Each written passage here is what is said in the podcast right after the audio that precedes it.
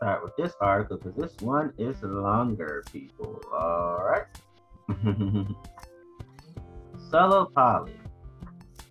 Love, life and love from way, way off the relationship escalator. Rules for myself what make solo polyamory work for me. January 2013 by aggiesez. Aggie says, okay. Earlier today, I was chiming in on a forum thread about rules in polyamorous relationships. As a solo person, which I am, and as a self-partnered person, which I am, and as a single person, which I am, I'm all these things permanently, by the way. Personal autonomy and responsibility are crucial to all aspects of my life, mine too. So I'm averse to being in relationships where partners make hard rules to control and limit each other. That's how I feel, which is a big reason why conventional monogamy doesn't work for me. I feel that way too. But I have developed some pretty important rules for myself. All of my rules for myself stem from my four core values in relationships. One, mutual respect and consideration, how we treat each other, how we see each other. Okay, I agree. That's one of my core values in relationships. Number two, autonomy and self responsibility, how we each take care of ourselves. That's one of my relationship core values. Number three, integrity, be honest and walk your talk. That's one of my relationship core values. And four, joy, because otherwise, what's the point? See, that's not core value of my relationship. So we, he, this person and I have the same relationship for core values. These values yield our relationship goals. Mine too. Things that my set of rules collectively seeks to achieve. Maintaining integrity, be the kind of person I want and need to be. Okay, I'm with him on that. I feel that way about me. Managing risk, keep myself safe and my partner safe. Um, I feel that way. Connecting with others in ways that are meaningful, deep, and constructive. I feel that way. Supporting, considering, respecting others. I feel that way. Supporting, considering, respecting myself. I feel that way. And I connect with myself in ways that are meaningful, deep, and constructive. Um, I feel those ways. Um, feeling satisfied, happy, fulfilled. I feel that way. Personal development, continuing to learn and grow. I feel that way. Enhancing my strength and resilience. I feel that way maintaining balance and managing stress, pain, and chaos in my life. I feel that way. Before I get into my list of rules, let me explain why I have them. I've learned through experience that they help me be the best person I can be. They help ensure that I keep living a life that's good for me without coming at the expense of others, which in turn helps me be there better for others when they need me. They help me figure out when a given situation relationship may or may not be a foolish risk. Every one of these rules is based on my own personal experience with relationships and life, especially as a polyamorous and solo person. Uh, there's a ton of face plants, frustration, heartbreaks, errors, miscommunication, and missed opportunities behind every one of these rules. All of it is very personal relevant to me, Your mileage, as always, may vary. Uh, in the past, these were those things of, you know, frustration, heartbreak, errors, miscommunication, missed opportunities. Those were part of my life due to trauma. And face plants too.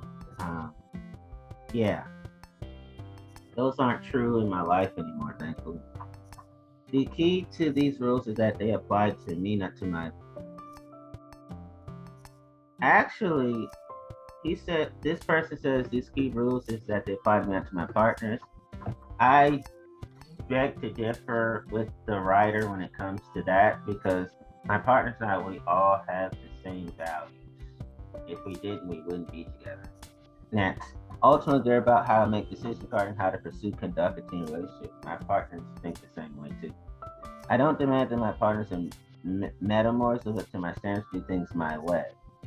I would say for me, my partners and I, we think alike. Of course, we're our own individual unique person, so there's differences, obviously, but you know, we don't control each other at the same time. We are of one accord. But I do want them to understand up front how I make decisions about relationships. That's only fair. Right, right. And they have the same expectations as me. Uh, these rules apply whether or not I'm, you know, whether I'm not in a significant relationship. Obviously, My significant relationships are casual off screen, on screen, there's adult film acting. And they help me make sure when I do start to get into relationships that involve significant investments of emotion, time, consideration, etc. And these and they help me make sure when I do start to get into relationships that involve significant investments of emotion, time, logistical considerations, etc. That by the way, these things are appropriate for my cash casual relationship and my future adult film acting. That these connections stand a good chance of being mutually beneficial, not unduly risky or frustrating. So these are my rules only. Your mileage may vary. I offer these as an example of the kinds of personal rules or standards that might be useful for anyone, but especially for solo people like me, and especially for solo poly people like me. Aggie's rules for Aggie. One, respect and ooh, ooh, here we go. Aggie's rules for Aggie. Number one, respect and consideration. I don't maintain connections with people who treat me inconsiderately or disrespectfully or who indicate a clear willingness or propensity to do so. If people do this, I'll let them know it's a problem. I'll probably give them a couple of chances as long as they're not egregiously rude. But if a bad pattern, intentional or not, emerges in their behavior, I'll distance myself. Similarly, I strive to always respect and consider my partners and metamours. When they tell me what they need, I try to listen, negotiate, and give them what I can, or be honest if I can. I'm the same ways too. What is a metamour? You're probably wondering, what is that? A metamour is it's used in polyamorous context. A person's lover, other lovers. It's a person who's in an intimate romantic sexual relationship with an intimate partner of yours. Okay. I have metamours. Okay. Sweet. I think I have. Nice. so, Aggie's rule number one is also my rule. Okay. Number two, clear communication. I choose not to get very emotionally invested or otherwise deeply involved people who can't or won't communicate clearly, honestly, forthrightly about their needs, wants, boundaries, feelings, sex, and sexual health, or can't fondly listen openly to me when I need to communicate these things. When I ask important questions, I need clear answers, and I'll keep asking so I get that clarity. Wow. Aggie's second rule is my is is a rule of mine. Number three, I don't do lukewarm or ambivalent. I only stay sexually, romantically, or emotionally interested in lovers who act like they are attracted to me, who are genuinely attracted to me, by the way, appreciate me and enjoy my company enough to put forth some effort to spend time with me, otherwise connect with me, and who don't appear to be significantly conflicted or ambivalent about their involvement with me. This applies for casual and occasional. This applies for casual and occasional connections as well as deeper ongoing relationships. I don't need or want nonstop intense attention, but too much ambivalence, diffidence, or passivity turn me off big time. This also applies to situations where a potential lover can't seem to voice an opinion, make plans, or make a decision without always checking with someone else first for permission. Ambivalence rooted in a lack of autonomy turns me off as much as ambivalence rooted in a lack of interest or initiative. Wow, Aggie's third rule is a rule of mine. Four, safer sex. I thoroughly enjoy safer sex with condoms and other techniques as appropriate. Unbarriered penetrative sex, couponing, does not greatly increase my physical pleasure or emotional satisfaction, nor does it denote anything special about my relationships. I found my relationships are simpler, safer, and less drama prone, and I'm consistent with all partners about safer sex, discussing sexual likes, desires, and health is an important and fun part of the process. Also, I don't feel I need to surveil or micromanage my partners and their part of the sex lives, that helps us all relax and thus have better sex. Consequently, I usually choose to use condoms for vaginal and anal intercourse, the activities that would represent the greatest risk to me. And I communicate with partners to evaluate other risks slash circumstances and adapt as needed. In rare cases, I may opt to have unbarriered sex occasionally or regularly with a specific partner. Wow. Um. Ooh.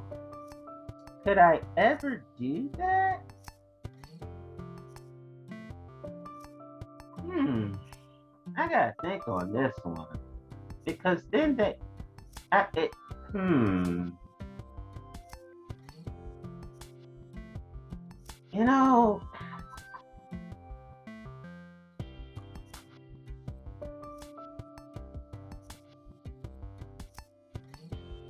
if they are incapable of having children, I would have those like if they're past the point of childbearing, like they can't make kids, then yes, I would do that. Only I would never do that on camera because I don't want to make people think that in adult act you can't protect yourself, you know, because public is watching. Off screen, that's like, could I do that with an older? It depends. You have to be extremely sexed up for me to go. All right, we can, but if the risk is extremely low, like to point out transmission, I don't know. That's a tough one because I like to have safe sex. I like to be protected. There's some people that's just actually healthy that you know. I'm not saying do the pull-out method because I would never do the pull-out method again. Did that when I was younger, and I'm very fortunate to be a parent. I know for certain I'm not because they all took pregnancy tests and it came out that I, I'm not. They didn't get pregnant by me.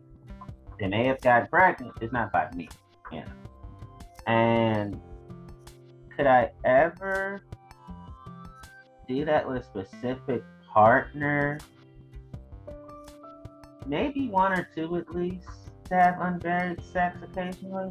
You know, it depends, but they have to be past childbearing because that's like me trying to sleep with a young adult woman. She might have kids, or third, or fourth, they might have kids, and I'm just saying to myself, oh no. But at least two partners. Everybody else we wrap up we're like that cool and your risk is low or responsible, I would think so.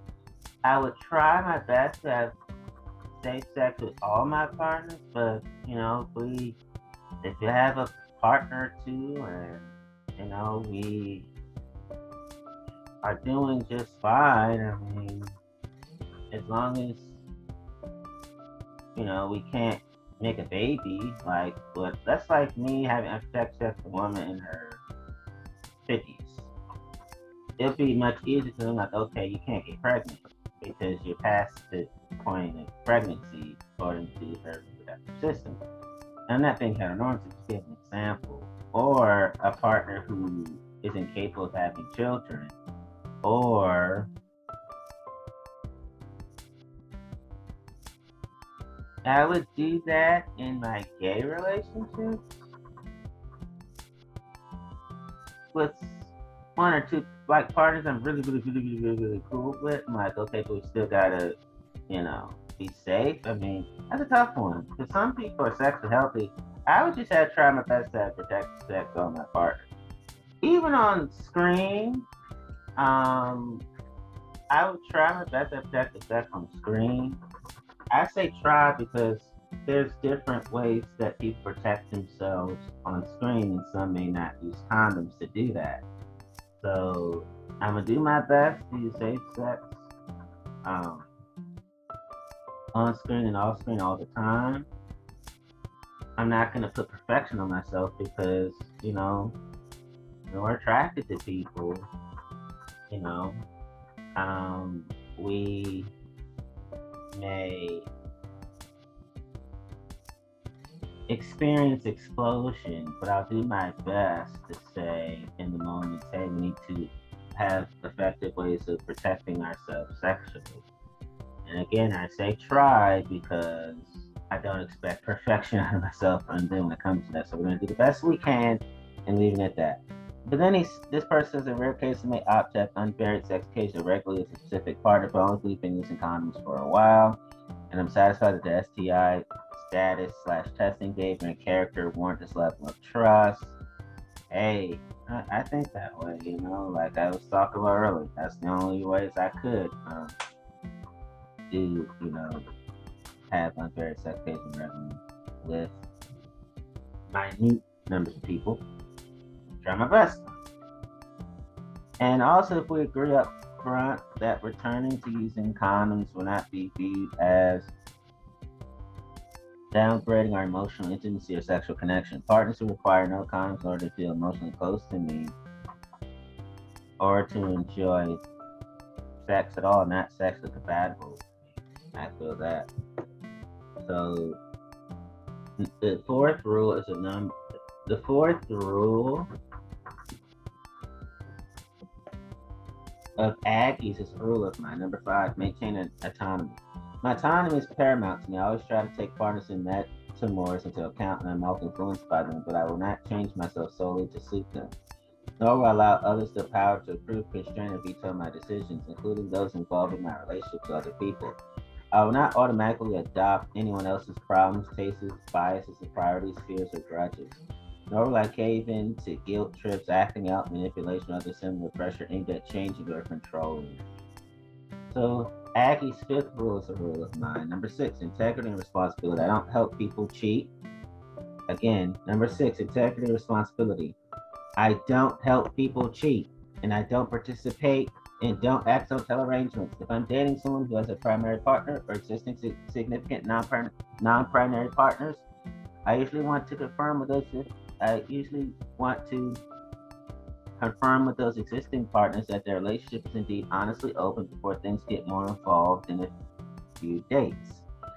I prefer to get to know my metamours anyway. Also, I will not lie to a metamour in order to protect a partner. Aggie 6 rules a rule of mine. Number 7, negotiating in goodwill. I expect to always have a full and equal voice in the conduct of my own relationships.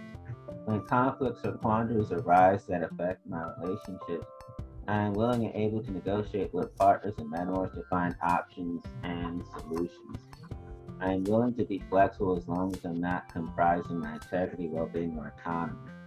In my relationships, no partners or mentors' interest should ever trump my own by default. Partners lovers and metamours who can't or won't negotiate with me directly in goodwill, aren't willing or able to be flexible and not compatible with me significant relationships or relationship networks. Aggie 7 flows of mine.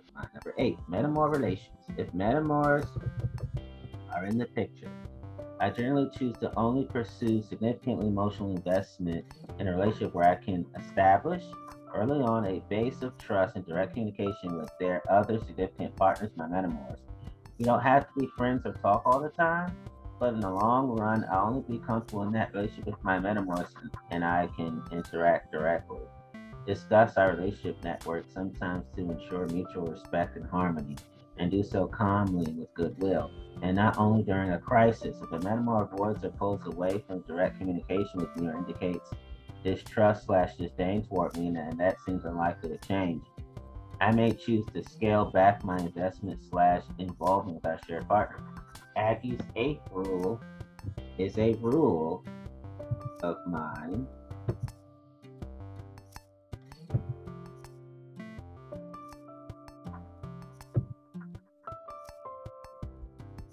Yeah, Aggie's eighth rule is a rule of mine. Number nine. Other people's rules slash limits. If a partner or has their own rules, limits or boundaries that will affect me in my relationship. I would consider them, but I probably won't choose to comply with them, quote unquote, as is. I expect such rules to be explained to me clearly to me up front. I need to know not just what those rules are, but their intent, the goals they are intended to achieve. I prefer to get slash stay involved only with partners and metamours who are willing and able to negotiate with me about their rules, including honoring my input and understand that mutual respect for relationships does not equal deference on anyone's part. Where conflicts arise, I choose to remain involved only with partners who demonstrate they're willing and able to stand up for our relationship, even in the face of pressure from their other partners. Aggie's ninth rule is a rule of mine. 10. I assume and respect the personal autonomy of others. Whatever I share, whenever, wherever, however, and whatever I share, mutually consensual intimacy slash attraction with others, I assume from the start that those people possess sufficient autonomy to behave with me the ways they are behaving. I only need to gain uh, enthusiastic consent from the person I'm involved with. You know, mutually enthusiastically consensual intimacy. I will not second guess their autonomy by asking whether something they've already. I will not second guess their autonomy by asking whether something they've already enthusiastically consented to is also okay with their other partner or the partners. To me, that would feel like I'm saying, I know you want to do this, but did you ask your mommy? Which is a huge turn off for me since I only want to share intimacy with fellow autonomous adults. I do prefer to occasionally check with metaphors to maintain the health of our shared relationship network, but I'm not obliged to obtain their permission in order to conduct my own relationships. If it turns out that a partner or lover of mine has been concealing, misrepresenting, or ignoring their agreements with other partner or other partners, I will consider that an indication of poor character and may choose to scale back or end that relationship. Aggie's 10th rule is a rule of mine. Number 11. I am out as poly and I will not step into the closet for anyone. Anyone who hopes to be a significant partner of mine needs to be comfortable with me, not concealing our relationship or otherwise act ashamed or embarrassed about their relationship with me. Willing to negotiate on what's okay to share or mention in which I'm, I'm, I'm willing to negotiate on what's okay to share or mention in which contexts, but I will not abide by a blanket gag rule, and I won't remain in relationships where I'm treated like a secret. Similarly, I will not refrain from mentioning my other partners is simply because one partner is not comfortable with me being poly. Aggie's 11th rule is a rule of mine. Number 12, mutually, I'm sorry, number 12, mutuality and fairness. I won't stay in relationships where I end up having to do all the work or planning, make all the decisions, do all the compromising, or take all the initiative. Also, I tend to want to get to know and embrace my part of this world. People who are really only interested in seeing me on their quote unquote turf, who aren't very interested in getting to know and embrace my world as well, aren't compatible with me for significant relationships. Aggie's 12th rule is a rule of mine. Number 13, speaking up, speaking up for what I need or want. I commit to discussing promptly with my partners lovers and animals when I need, want, and don't want or can't abide, even when it feels risky to do so or may hurt their feelings. Also, when I recognize a new or evolving need, desire, challenge, circumstance, or limit, I must promptly discuss with the people who might be affected or able to help. I will try to handle these discussions gently and compassionately, and I trust that no matter how they respond, I will be okay. Aggie's 13th rule is a rule of mine. 14 there has to be good stuff. If a relationship gets to be all work or stress with little or no fun, sweetness, or comfort, and if this seems unlikely to change, I should probably leave. Aggie's 14th rule is a rule of mine. Number 15. Breaking up. When an intimate relationship ends, I am willing and able to remain friends with former lovers, partners, and I prefer that. It is easier when a breakup is mutual, gentle, and amicable before problems grow intractable or resentments accumulate. I'm willing to initiate a breakup or scale back if I see major fundamental incompatibilities and lack of chemistry. Even if I really like that lover very much, because I'd much rather lose someone as a lover than as a friend. However, when a significant or long-standing relationship of mine ends contentiously or suddenly, rather than gently and amicably, if you truly hope to remain my friend, we'll both need to own up to each other about our respective roles in the breakup. Personally, I can't transition to friendship without such reconciliation. Aggie's 15th rule is a rule of mine.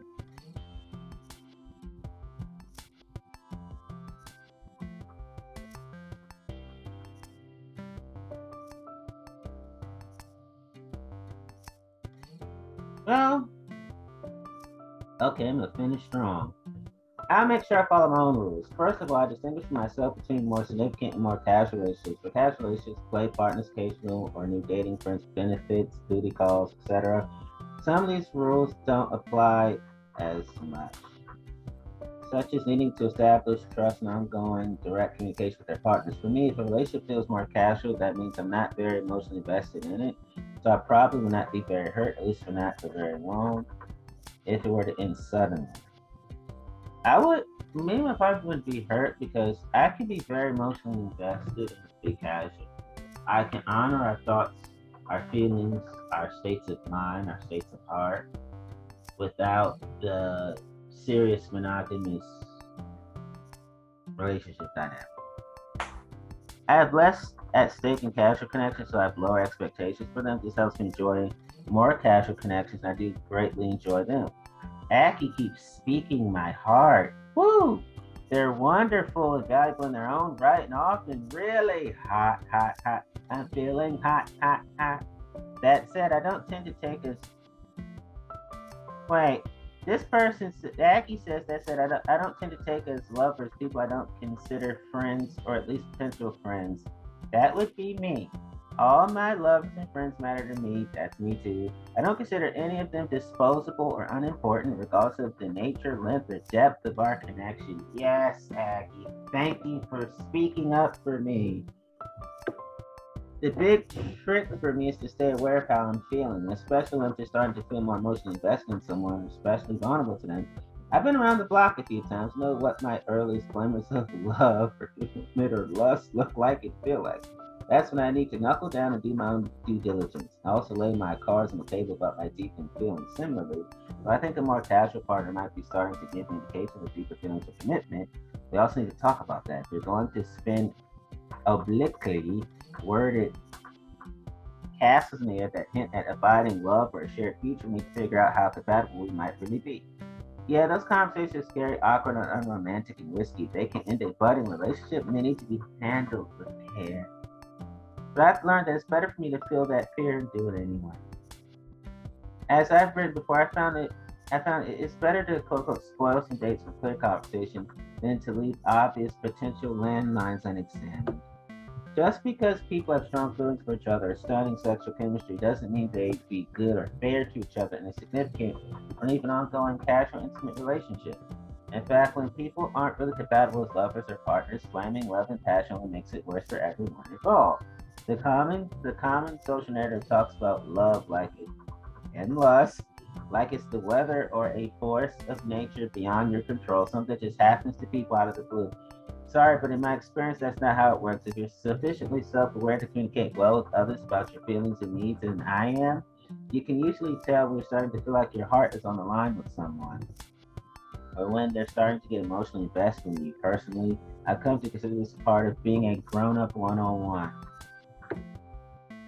If a promising relationship ends not looking like a good way if a promising relationship ends up not looking like a good way to invest lots of my love, lust, time, and attention because we're probably not compatible, I don't need to break up.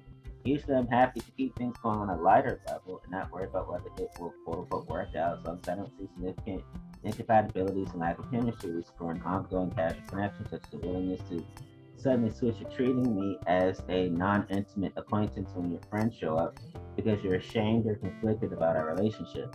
That's the beauty of not riding the standard relationship escalator. As long as it's good enough for everyone involved, that's fine. Scaling back an existing committed invested relationship with when substantial incompatibilities develop or emerge over time is a lot harder, but I've done it. Four years after our divorce, my former. Okay, Aggie's talking about Aggie's self when Aggie says this. For, for, for years after our divorce, my former spouse was one of my closest friends and confidants. Uh, I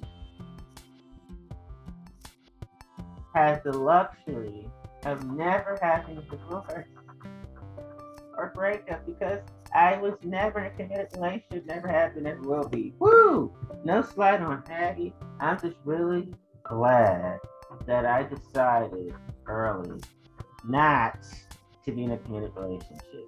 I don't have a fear of divorce. I'm just saying the beauty of being single is I don't know what it's like to have a separation or divorce either. Hey, if I can see clearly that the best choice is to break up, I'd rather do so early, even though that can really truly suck ass. especially if that means breaking the heart of someone I really care about. There's always, always risky relationships, except there will always be some heartbreak in my future. Uh, not for me, because we're casual. There's no such thing as, you know, romantic heartbreak if you cash it with people. But I've lived through enough of it to know that heartbreak is survivable. You can thrive you can thrive after heartbreak, even of it. I've had a wonderful large network of good friends as well as a lot of I have a wonderful large network of good friends as well as a lot of resilience and coping skills and management skills. Those all describe me well. My autonomy and independence are what allow me to dare to love and lust despite risk. I just don't take foolish risks, even for really, really hot, wonderful lovers. Underpinning it all, I don't absolutely need to have any significant intimate relationships at all. I truly am fine and happy on my own with my friends.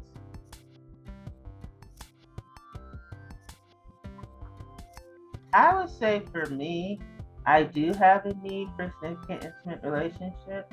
I'm just not needy and clingy about it. It's not idol worship for me. And I, I truly am fine and happy on my own with my friends. I feel that. For me, sexually, not romantically intimate friendships are ultimately optional. Yeah, for me. Yeah, yeah, for me too. They're a very important option to me, and I definitely rather have them. I'd me, me too. I'd probably be disappointed if I were never to have another one. Me too, and I never treat my partners as disposable, not even casual partners, but I simply don't need to be in a relationship in order to have a good life. I have many healthy ways to meet my emotional and physical needs. Being grounded in this experience helps helps make me more fearless in love and lust. I am not perfect at following my own rules, but I just keep trying because they tend to be good for me for the people being involved in my life. They, they've evolved over time, will continue to evolve. In each relationship, I explore these rules to see where there is room for flexibility and where I need to draw a line. I'm willing to grow and change even when that happens through mistakes, when I do stuff, when I do shit I know I fucking shouldn't. If you're a solo person, what rules or standards do you have for your damn self? What the hell kind of rules or standards are good, bad, and gray areas you? You need to know what your and standards are so no one is needlessly pissed off, alright?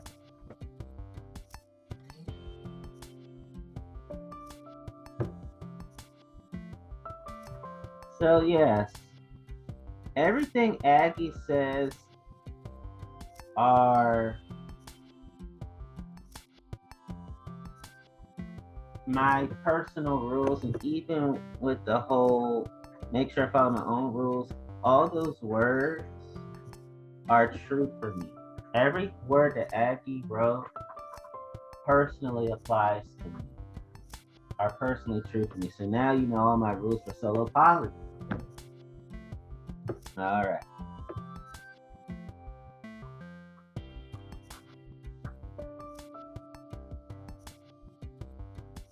Wow, February 2014, Harriet Paulson. Uh, Harriet Paulson is a contributing editor to the Australian women's website, mamamia.com.au. This is the last article, y'all. Seven things I want my son to know about porn. I would say not just men, women too, non-binary persons, LGBT plus persons, genderless people too. That's seven things I want everybody to know about porn, right?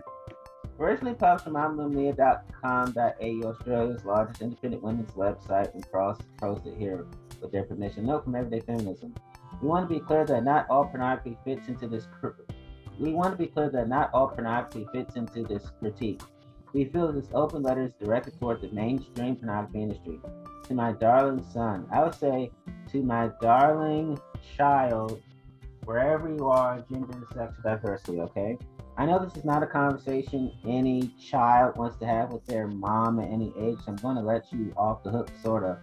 By writing you this letter, I'm going to share, I'm going to spare you from having a face to face conversation with me about sex, and more specifically about porn. But it's a conversation you must have nonetheless, because I would be failing in my duty as a parent, guide, and person if I did not share the following information with you. Information that has the power to impact greatly upon your future sex life and relationships. So listen carefully, this is important. First of all, I know you've watched porn, probably a lot of it. I struggled with this at first. Nobody wants to imagine a child watching strangers have having crazy sex. But I've come to accept the world is different now. From the moment we gave you access to a smartphone and your own computer, it's inevitable that you see porn. This makes me sad, but not for the reason you might think. There's nothing wrong with sex, and there's nothing wrong with being interested in it. For me, this is not a moral question.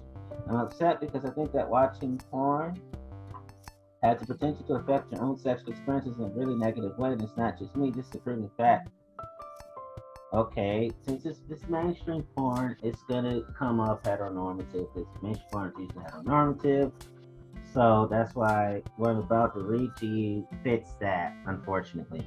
Men who watch a lot of porn have trouble enjoying real sex with real women.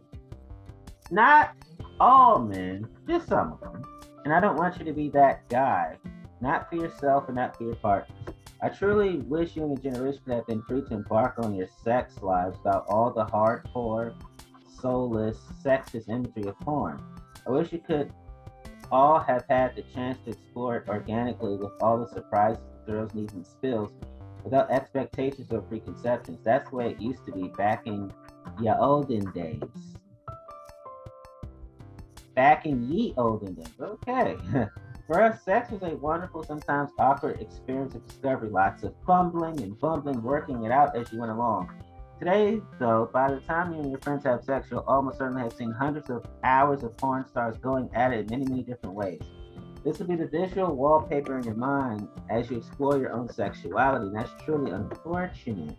I understand that the porn genie, I understand that the porn genie can't be put back in the bottle your generation's a product of our time. You're all in the same boat, so I guess you'll all figure it out.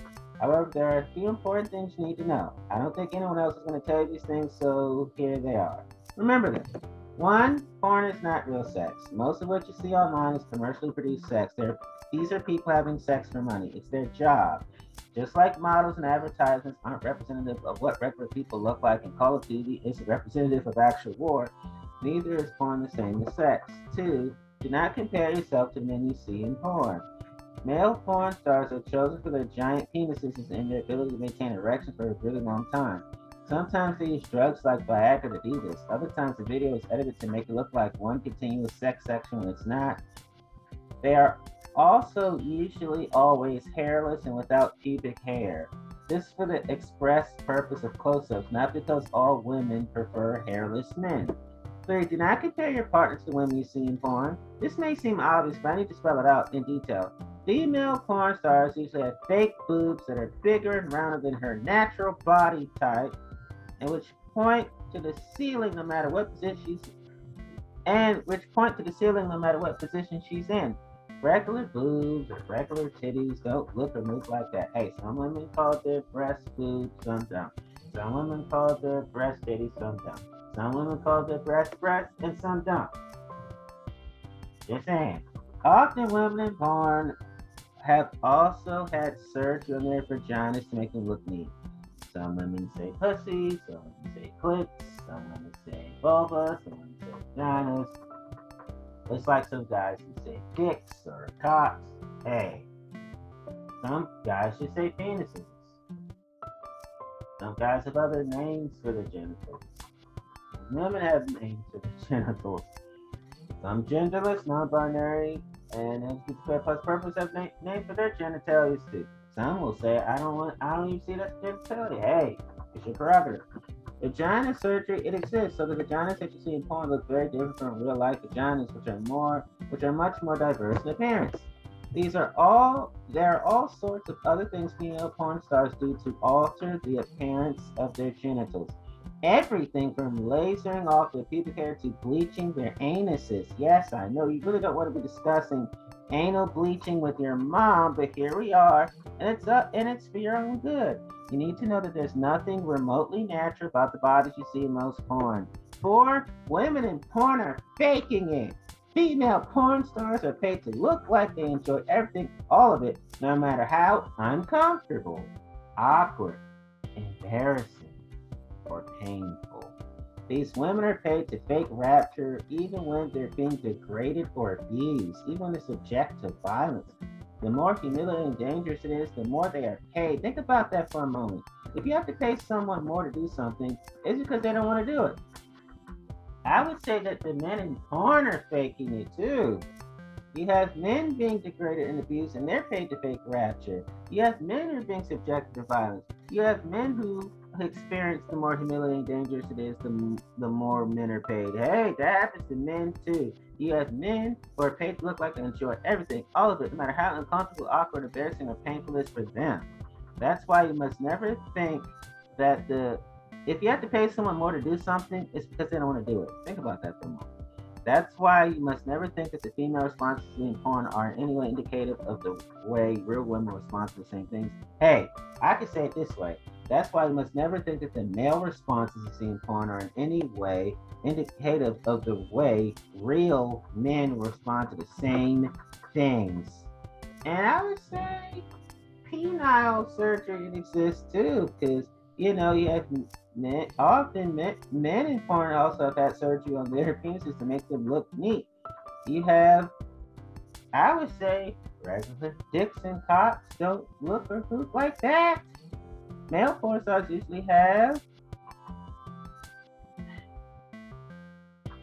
they a lot of them work out sometimes too much so they can look bigger and, and more toned and more muscular than the natural body type of men, and which and which and it, and it comes to the penises now, which point to the ceiling no matter what position he's in. Do not compare your partner to the men you see in porn too. So, so the penises that you see in porn look very different from real life penises, which are much more diverse in appearance. And there are all sorts of th- other things male porn stars who can alter the appearance of their genitals. They laser off their pubic hair too, and they too bleach their anuses. Hey, it's the truth.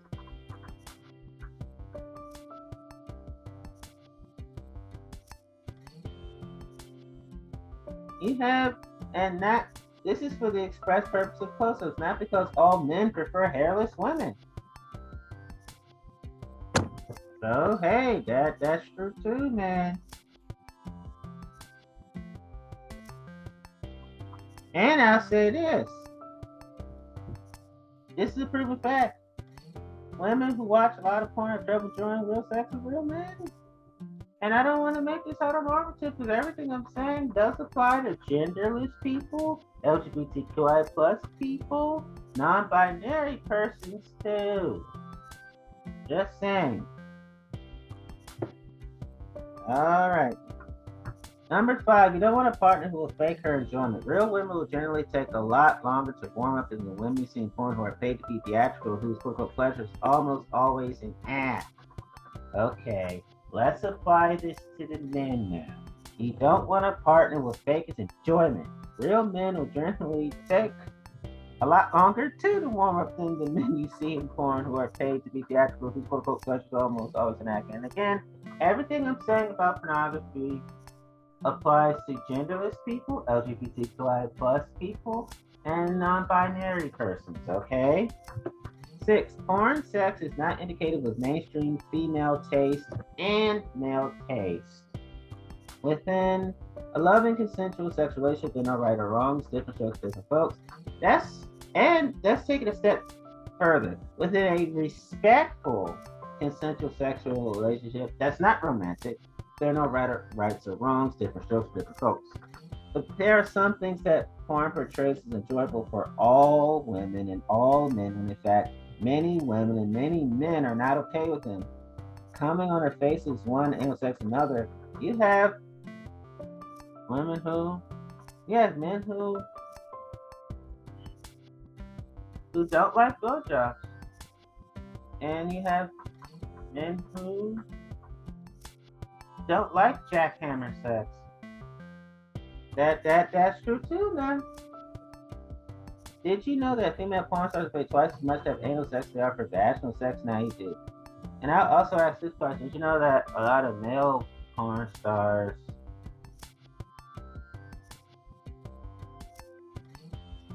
they're paid to have the riskiest amount of sex, taboo type of sex, not criminal, just taboo type of sex. They're paid more to do that than the just the standard penis and vagina sex. Did you know that they're paid more to do that? Now you do too. And remember when I said about women being paid more for certain type of sex? It means the porn stars need extra incentive. Um, that's that is also true for men in the porn world as well. Just saying. And the same goes for spanking, hair pulling, any kind of rough treatment. Just because you've seen the porn, don't assume it'll fly in real life. Always ask first. Never, never make the mistake of thinking that a woman or man took something just because you saw it in porn or because the last woman or man you slept with will like with. And never make the mistake of thinking that a woman or man is into something just because you saw it in porn or because the last woman or man you slept with liked it. And again, everything I'm saying applies to genderless, non-binary, and plus persons too, because those people are part of the porn acting world well. That's why I keep saying that about belonging. Last number seven. Porn is made by men for men. This means what you see is usually what men want to do, not what women enjoy. There are some cases that that means what you see is usually what women want to do, not what men enjoy, because that's a part of the mainstream world too. It's just not very widely noticed and talked about. It's almost impossible to speak in absolutes here because sexual tastes are highly individual, but let's compare porn to food. There are certain foods which have limited fan base, say brains and Brussels sprouts. Sure, there are some people generally enjoy eating those foods, and good for them, no, no judgment, but these people are not indicative of the mainstream majority. Now imagine if every cooking program on TV featured these two ingredients in every meal that was cooked. It would be weird, right? But if you watch a lot of cooking shows, you'd be easily fooled to believing everyone loves brains and Brussels sprouts. Everyone all the time in capital letters. They don't report us like that. By making things like anal sex, double and triple penetration come in women's faces standard in most porn, you can easily be misled into thinking every woman like those things. Nah, um, don't get me wrong, there's nothing coming on people's faces. There's nothing wrong with anal sex. There's nothing wrong with double and triple penetration. There's nothing wrong with spanking, hair pulling, any kind of rough treatment as long as it's uh humane and ethical. My favorite two of my favorite words. And there's nothing wrong with anal sex, of course. I said that again. Um there's nothing wrong with being hairless. There's nothing wrong with being hairy. Um, there's nothing wrong with small penises, average penises, and above average penises. There's nothing wrong with big boobs, little boobs, medium sized boobs. Nothing wrong with that. And there's nothing wrong with crazy sex. Um, there's nothing wrong with getting paid to have sex, whether it's porn or prostitution or any other sex industry job. Um, that's between enthusiastic and adults only. Um, there's nothing wrong with Viagra. Uh, there's nothing wrong with penis surgery. Nothing wrong with vagina surgery. Nothing wrong with gen- genital genitalia surgery. Um, there's nothing wrong with hardcore porn. Nothing wrong with the hardcore. Um,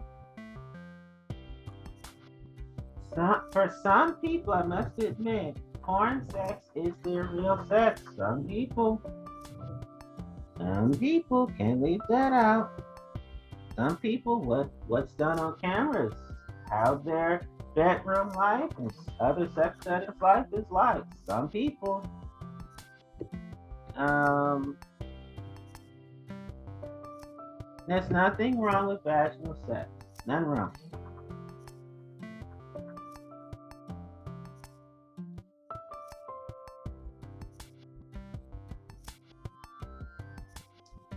But also, there are things happening in porn that um a lot of men don't like. I'm pretty sure there's a lot of men who don't like deep throating that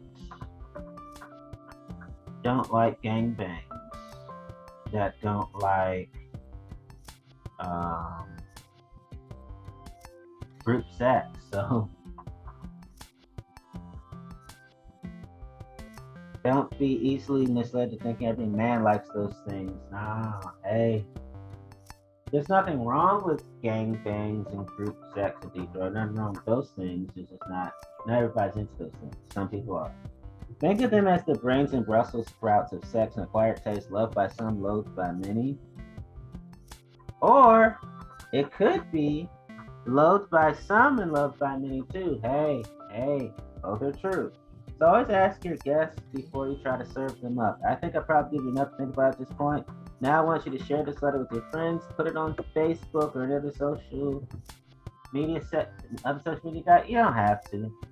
Oh, and when I told you I was writing this letter, oh, when I told you I was writing this letter, you asked if I can include a video at the end. So here it is. Warning: It's rude.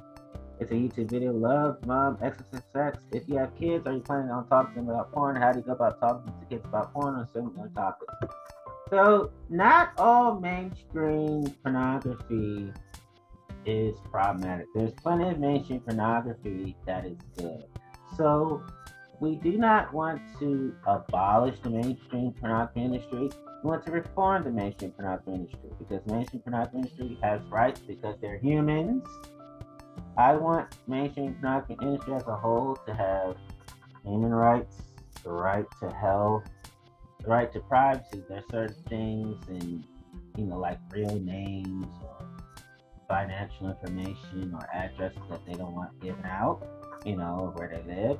So I think the mainstream pornography industry has uh, right to privacy, uh, right to health, uh, labor rights, and sex workers' rights, economic, social, cultural rights, and equal rights and equity rights. So those are the things I want highlighted in the nation industry. And besides, I'm gonna say this in closing, now, never talk about this again by myself. If I repeat myself, it'll be with guests only. All right. I want to be a global mainstream pornography icon